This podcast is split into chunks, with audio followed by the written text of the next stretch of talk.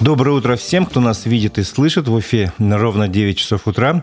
В эфире «Аспекты республики». Микрофон Раздеев Абдулин. Сегодня мы, как обычно, по утрам обсудим новости и события в Башкирии, не только в Башкирии, о которых писали местные средства массовой информации. Послушаем фрагмент программы «Аспекты мнений» с доктором социологических наук Арсеном Нуриджановым и проведем голосование на нашем YouTube-канале.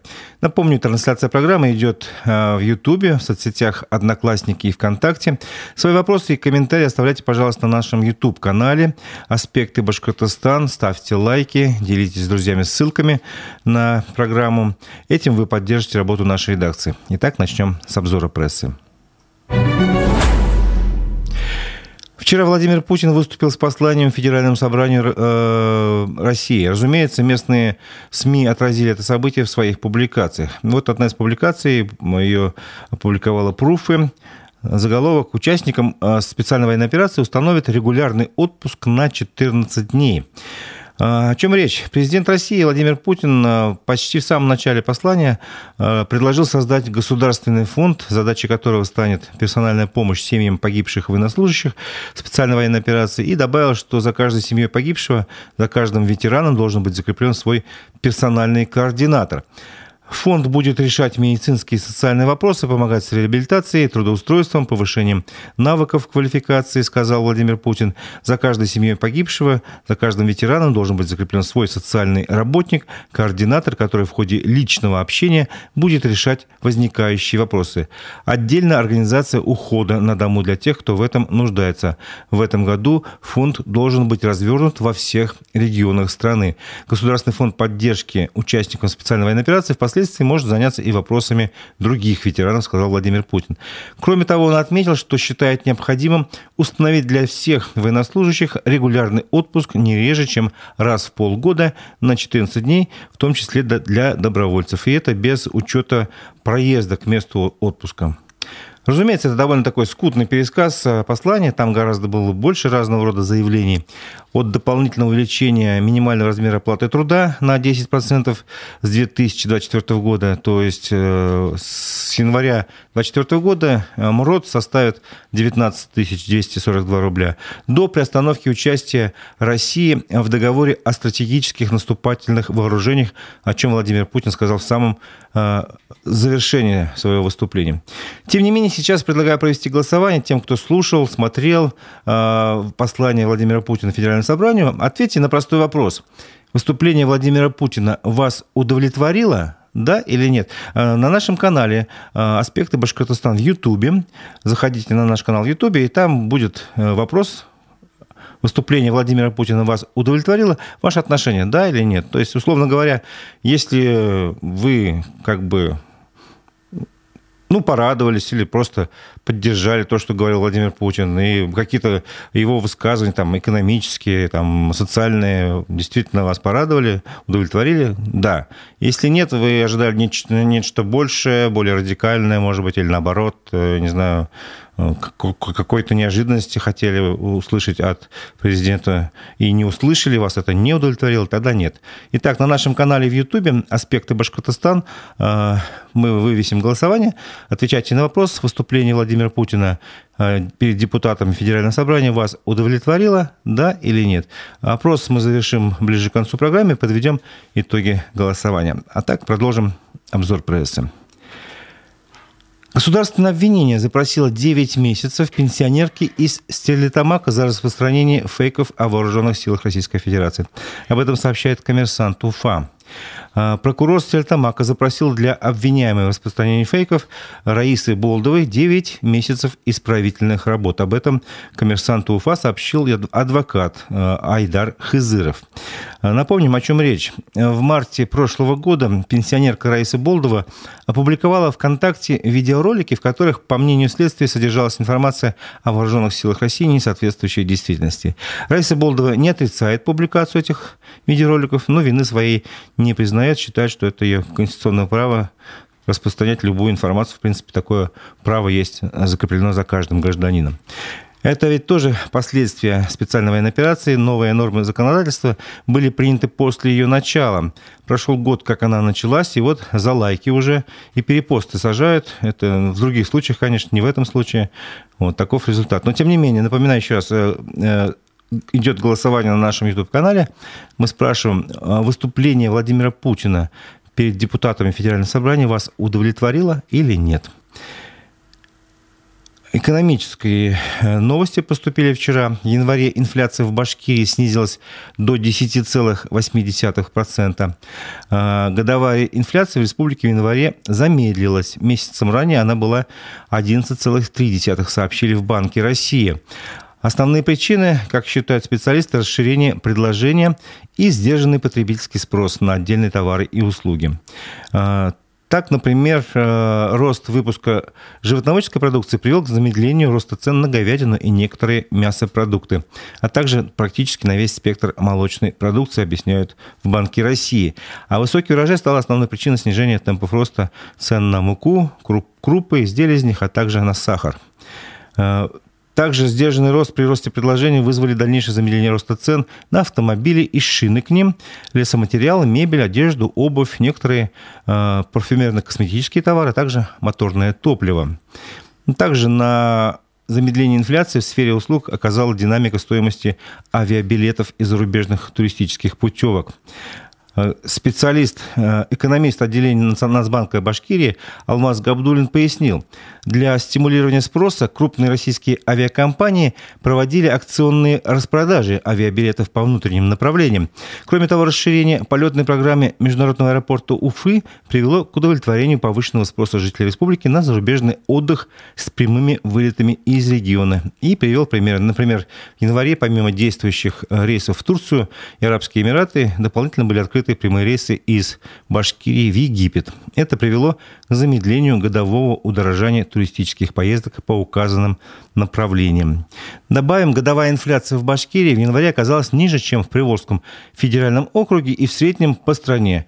Э, в ПФО инфляция была 11,7%, в России 11,8%. 0,1%. Ну, добавим также, что целевой показатель по стране, э, который Банк России постоянно напоминает, 4%. Выводы делайте сами. Число объектов незавершенного строительства в Башкирии за год сократилось на 19%. Об этом сообщает РБК УФА.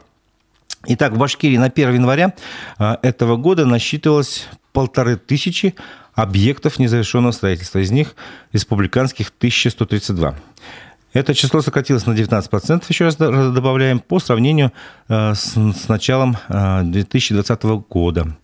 Ну, об этом сообщил премьер-министр э, республики Андрей Назаров. На муниципальном уровне их количество снизилось до 381 единицы, то есть на 79%. Таким образом, главы администрации районов и городов провели хорошую работу, сказал Андрей Назаров.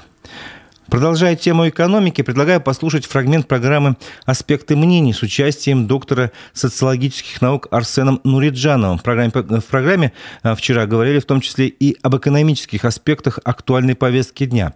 Давайте послушаем.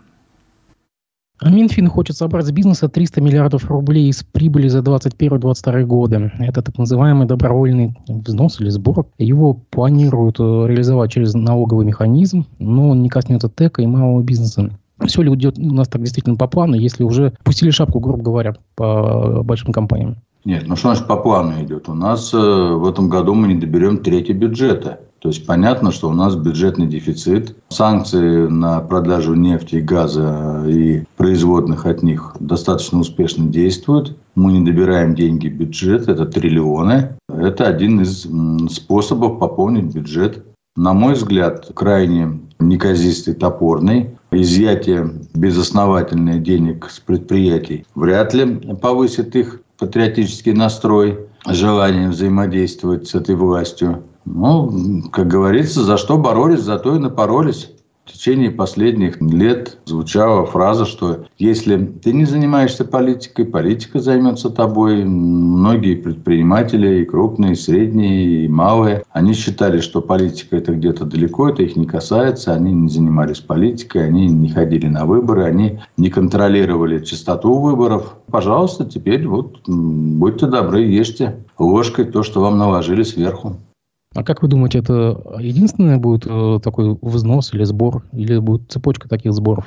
Ну, сейчас это будет вот с компанией, у которых, как я понял, прибыль более миллиарда. Ну, а через какое-то время мы дойдем и до граждан. Вы же помните, как в советское время облигации государственного займа насильственно распространялись, конечно, и будем четверть, а то и треть зарплаты тратить на приобретение этих займов. Как говорится, все для фронта, все для победы.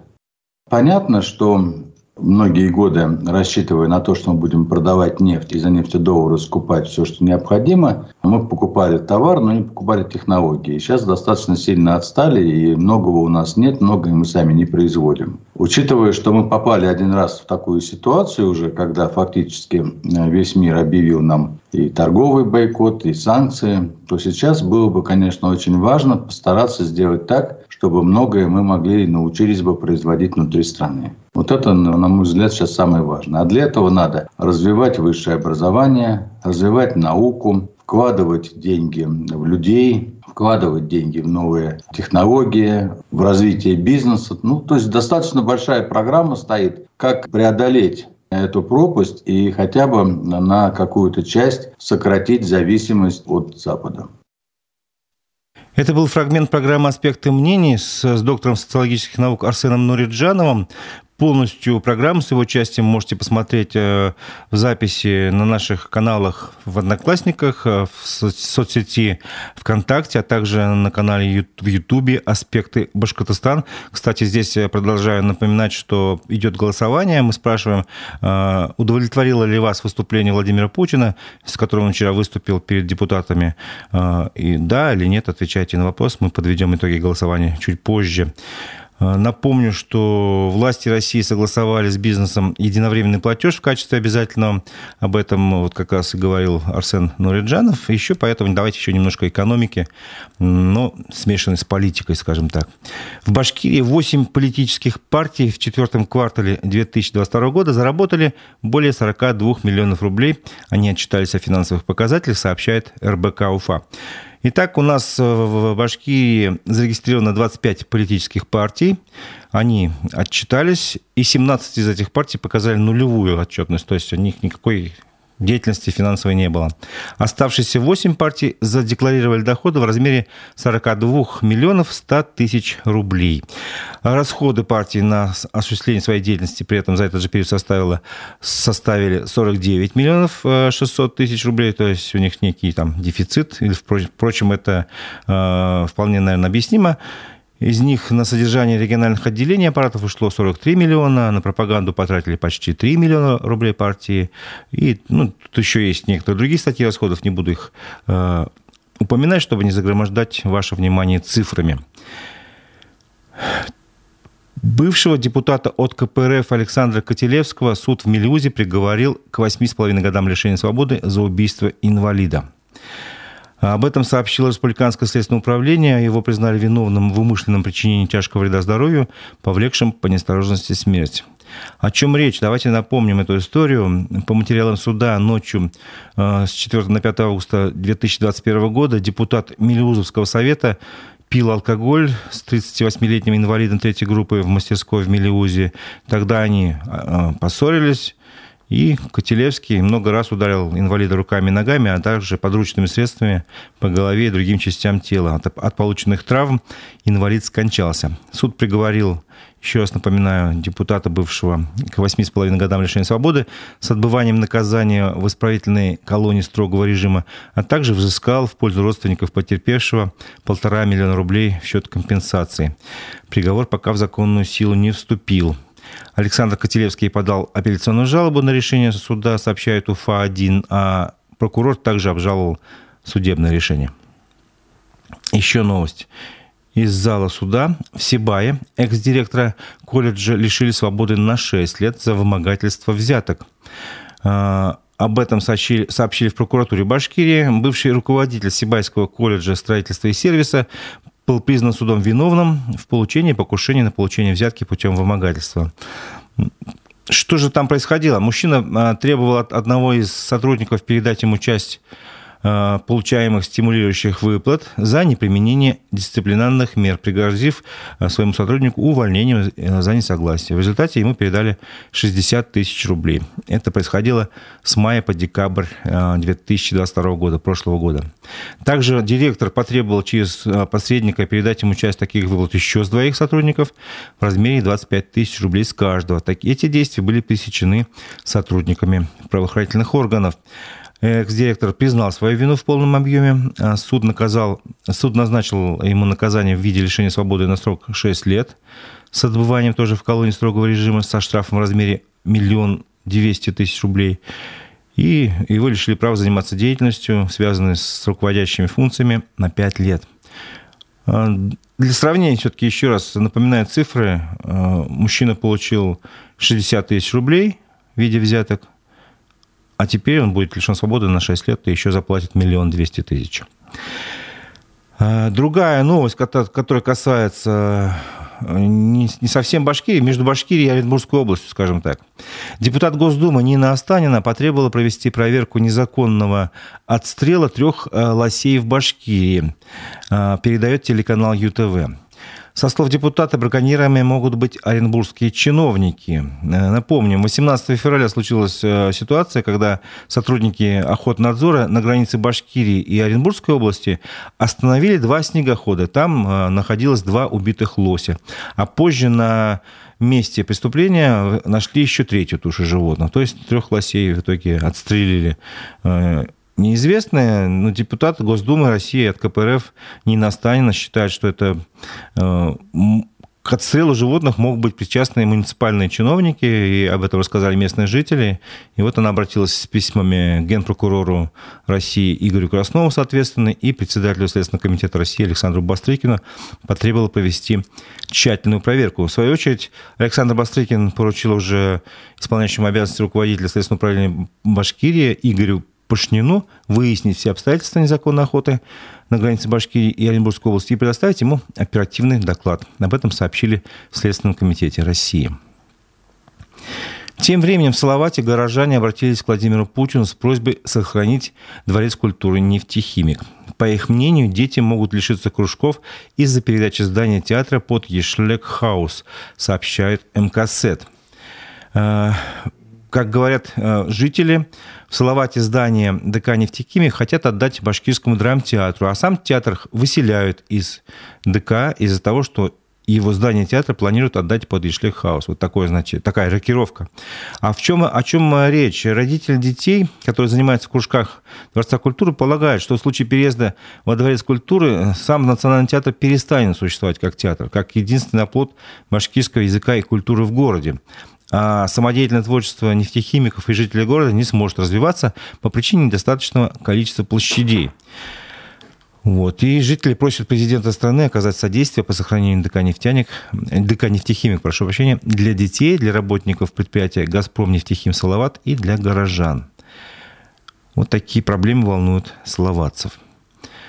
В Уфе, уфимская новость, в Уфе строительство крематория перешло к актуализации инженерно-изыскательских работ. Об этом сообщает МКСЭД.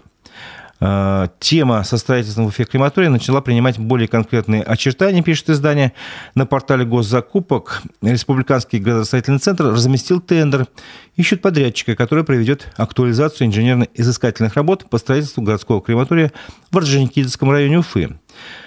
Напомним, о крематории давно уже не было каких-то новостей. А если в мае мэр Уфы Ратмир Мавлиев э, говорил про него, он так коротко отделался таким коротким ответом. Если нужен, значит будет.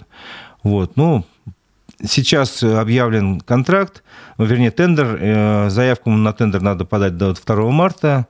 Э, стоимость контракта 560 тысяч рублей. За эти деньги предлагается провести полевые работы, изыскания в области гидрометеорологии, в общем, э, оценить э, объекты окружающей среды и оценить, оцену, оценить уровень загрязнения э, в случае строительства крематория.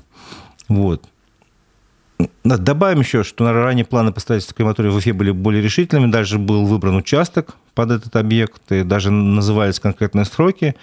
Э, хотели возводить его уже начать прошлым летом, но по некоторым причинам эти планы осуществить не вышло. Значит, теперь опять очередной этап вот этой темы со строительством Уфимского крематория э, возникает. Напомню, что у нас на канале в Ютубе «Аспекты Башкортостана» идет голосование. Э, мы просим вас ответить на вопрос, выступление Владимира Путина перед депутатами вчера вас удовлетворило, да или нет варианты ответов. Э, мы, потому что приближаемся ближе уже к завершению программы. Тем не менее, еще есть пару новостей. УФА-1 опубликовала материал – под заголовком «Застенки школы выживания. Как взрослые борются с детским насилием и почему делают только хуже». Речь идет о недавних скандалах э, в школах Уфы, Башкирии. И вот издание попыталось разобраться в, этих, в этой ситуации вместе с кандидатом психологических наук. Напомню, что с начала февраля были такие случаи, была и агрессия от, от ровесников, направленная на ребенка через его родителя, были драки, где видео, где одноклассник один прям бьет ногами по голове своего а, ну, с одноклассника, и он тот падает. Правда, вроде все, слава богу, обошлось. Все живы-здоровы. Вот. Был, э, в субботу был случай, семиклассники заставили своего, буквально вот минувшую субботу, заставили своего а, ну, знакомого подростка раздеться перед камерой и поделились видеозаписью с другими детьми.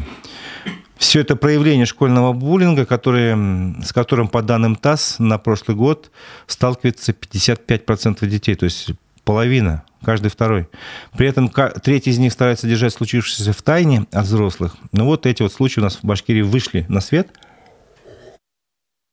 УФА-1 поговорил с деканом факультета психологии э, ну, бывшего БГУ, получается, сейчас это объединенная э, объединенный университет с Ириной Хох и, и попыталась узнать, как избежать буллинга, что делать родителям, учителям и детям, чтобы остановить агрессию.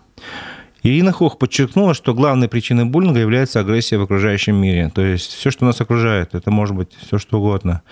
А, посмотреть сами на милитаризацию нашего общества в том числе – на, на боевики, фильмы, детективы и прочее, где демонстрируется агрессия, компьютерные игры с сюжетом, где надо стрелять, убивать, где спокойно все это как бы происходит. А, это все каким-то образом перетекает в нашу жизнь. Агрессия в семье, агрессия на политической арене, все это перечислено, косвенно создает такую иллюзию одобрения агрессии, и в том числе для детей и подростков это так выглядит. Поэтому Эксперт считает, что в классах, где между ребятами вспыхнул конфликт, работу нужно проводить не только с жертвой и агрессором, непосредственно с участником конфликта, а со всеми ребятами класса, сразу со всем классом, там, коллективом школьным и так далее. Ну, с этим трудно не согласиться. Советую почитать еще раз. Напоминаю заголовок за стенки школы выживания. Как взрослые борются с детским насилием и почему делают только хуже». Там достаточно практические конкретные советы психолога. Почитайте на э, сайте УФА-1. Я думаю, вам это будет полезно. А теперь предлагаю подвести итоги голосования. А, сейчас мы посмотрим.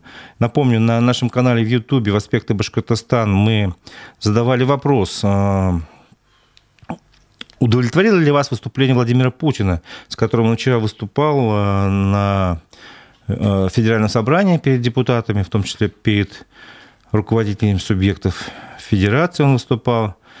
Вот. И все, мы закрываем голосование. Итак, удовлетворило выступление 25% проголосовавших, нет 75%.